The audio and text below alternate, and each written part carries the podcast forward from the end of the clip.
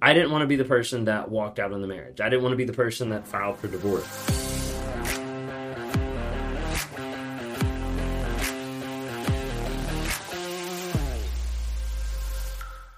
Probably one of the popular questions I get on social media sometimes is Did your wife leave you?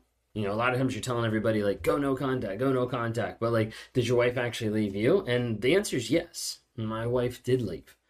And a lot of people ask and they wonder about how that transpired, what was going on. Well, I want to be able to talk to you about that today and kind of open up, kind of share a little bit of what transpired, what happened, what led up to it, different things like that. And yeah, that's what it is. Okay. If you guys are new here, my name is Ben Taylor. I'm a self aware narcissist on this platform TikTok, Instagram, Facebook as Raw Motivations. So if you're listening on the podcast, follow on any of those. Would love to be able to interact with you, catch you on a live, be able to help with any aspect. Um, I'm on this platform for awareness, growth, healing, and change to try to tell people what narcissism is but then also help them grow, heal, and change so they get away from their narcissist, so they don't get with a narcissist, and so they find themselves. They take back their power, they change their story, they change their life. And we do that on a day to day basis by dropping the nuggets of truth, by interacting on YouTube, on the different platforms, by doing one on ones with people all across the globe that are stuck in these abusive relationships and don't know how to get out and don't know how to heal. And that's the goal. That's why we're here. So, a lot of people ask about this. So my wife has been in therapy about twice as long as I have. And she was in therapy like in the marriage and for a long period of time. So at the time of this recording, we're talking like I've been in therapy for like 17 months, so she's been in therapy for like three ish years um, of several different types of therapy. EMDR was a big one in her in in her journey. Um, also, just like talk therapy, EMDR is in my journey as well.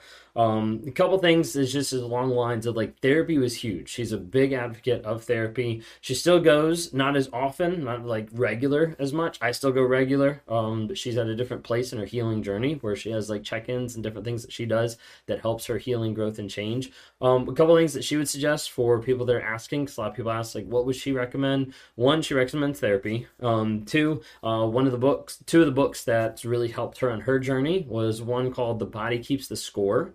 So check that out. It's called The Body Keeps the Score. And also Forgiving What You Can't Forget. Forgiving What You Can't Forget. Some of those were uh, influential in her healing and in her growth that she wanted me to share with you guys as well. Well, in the marriage, my wife had gotten to the place where she had gotten frustrated, upset with how I was treating her. Rightly so, because of the abusive nature of narcissism, narcissistic abuse. And so there had been many times that she'd threatened to leave. And, you know, I didn't really take it seriously. I was just like, come on, like, this is ridiculous. You're not going to leave me. It was something that I didn't think was going to happen in my mind. Sometimes it would get to the place where it'd feel like it was like threatened. I would throw it back in her face, like all different types of stuff like this. But I was like, this isn't going to happen.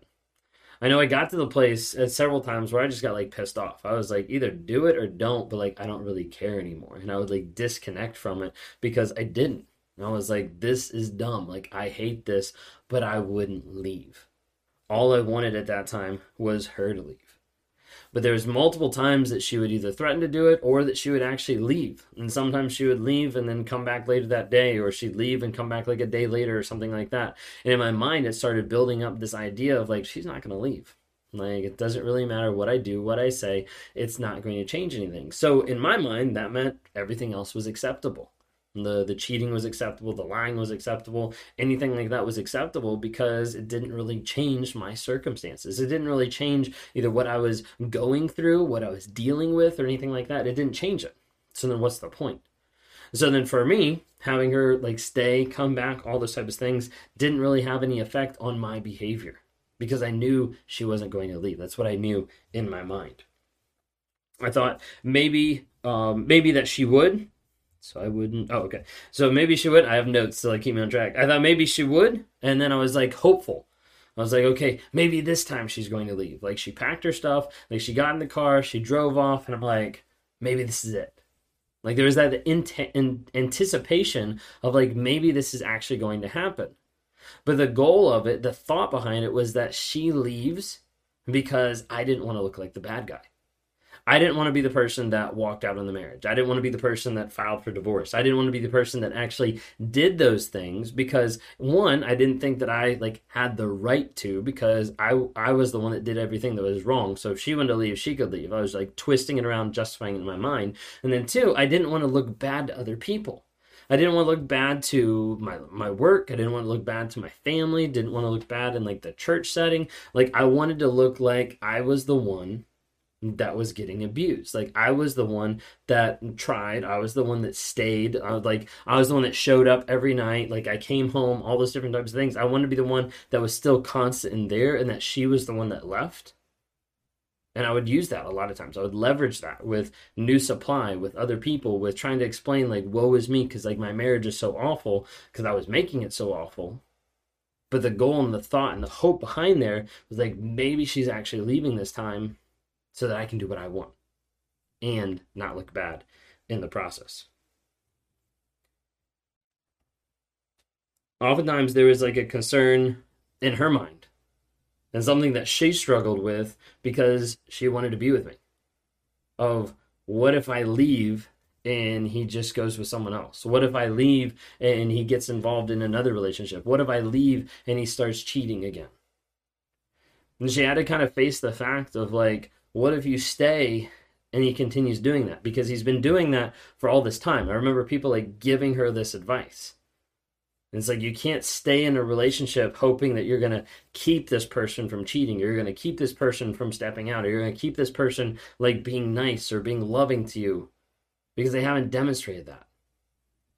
And at that point, there was something like in her mind that was like, but I don't know. And then she had to get to the place of this saying, like, okay, like if I'm if I'm staying here, he's going to continue doing what he's going to do. If I leave, he might continue doing what he's going to do. But then I can work on my healing, growth, and change. I can focus on me.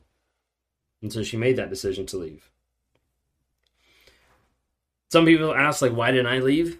Um, I remember there was one time in the relationship that uh, I did like try to leave, and I made like a giant scene about it. Uh, it was like a lot of yelling, a lot of pissed off stuff. I was kind of like running around the house, like throwing stuff in a bag.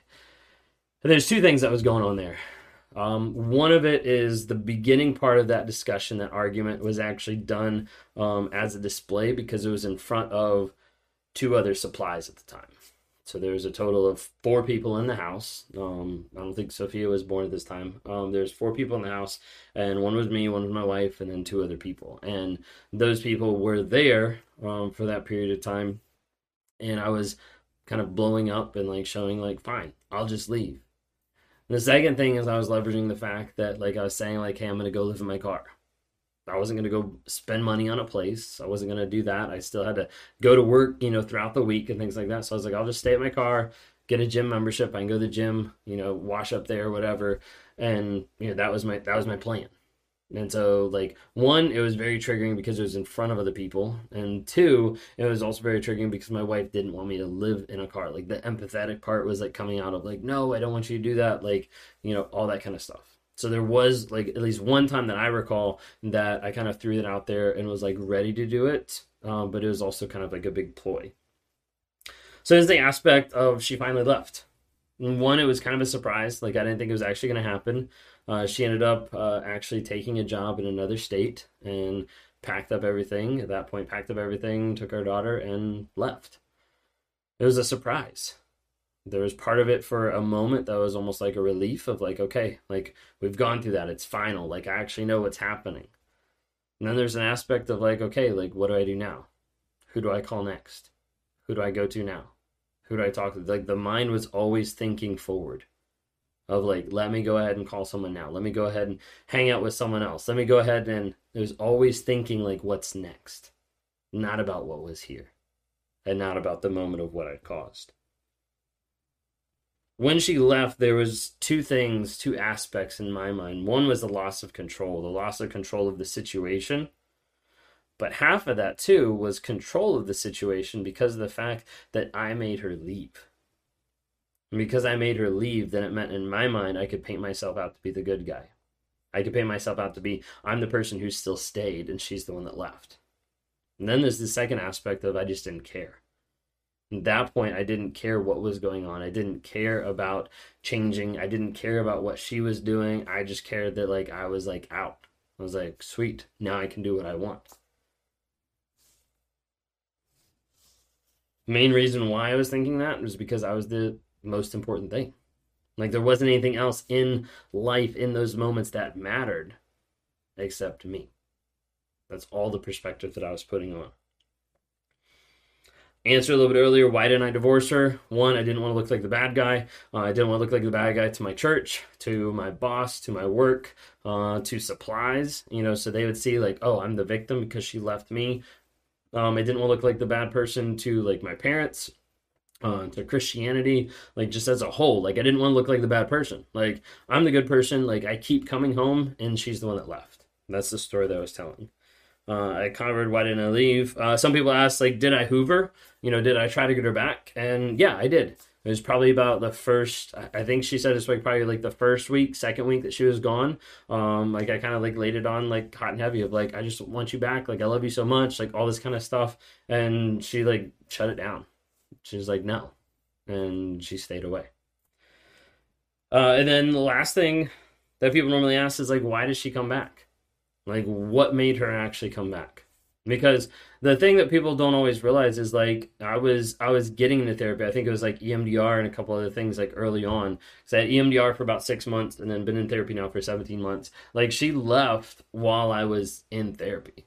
Like it wasn't like I had you know had no idea or anything like that. No, like there was an aspect like I knew stuff that was going on, but I was like, I don't even want the marriage. Like, what's the point of this? Like, she left when I was still like trying to figure stuff out.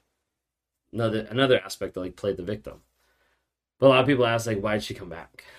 And someone actually asked this, I think on a, uh, it was on an interview actually that uh, her and I did with uh, someone else. But um, someone asked her like, why did she actually come back? And like, she was like, when I actually came back, it was because how Ben had changed because for me, I cut off supply. I got to the place where I was in therapy, but like actively, truthfully engaged in it. And then I was working on growing and changing my perspective, like actively, like on a day to day basis. And as I look back, I can see like changes and changes that happen. But for her, like looking back, she was like, when I came back, it was like night and day difference of how he was treating me, how he was acting, how he was respecting, how he was communicating, you know, and I need to get her on here so she's actually like communicating this herself. But like she was saying, like in the interview, or no, she was saying when she was talking to me after the interview, she was like, "Yeah, like when I came back, like you were actually like asking me about my day, like you were actually like interested, like communicating." And I was like, "I didn't do that before," and she was like, "Uh, no, like never." And so like there's a lot of different things that change that even like sometimes I don't even connect all the dots of everything that I was versus what I am now. So a lot of times she still keeps me grounded of, hey, no, this is actually how you treated me. This is actually what happened.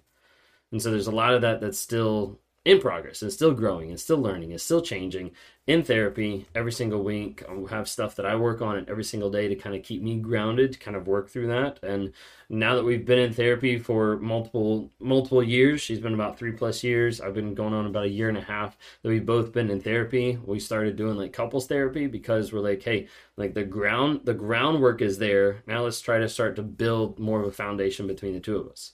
Side note, if you're with a narcissist, I don't recommend you start off with couples counseling ever, period, no matter what. So don't do it. They need to go to counseling, therapy on their own, and don't enable them by scheduling it for them. Like they have to get off their butt and actually do it. Anyways, um, kind of rambled on, but wanted at least to share a little bit. I'm sure I'm probably gonna get like a lot of comments, a lot of questions, and maybe people like ah, you know, coming at me, but it's okay, um, because that's why I'm here. So to be to be raw and to try to motivate people to understand this is what's happened this is oftentimes what's happening in your relationship. Hopefully, you can connect with different things, be able to see. If you want to talk sometime, uh, reach out, rawmotivations.com. We'd love to be able to interact with you, try to be able to help your process, your growth, your healing as you continue moving forward to being happy, healthy, and whole. Thanks so much.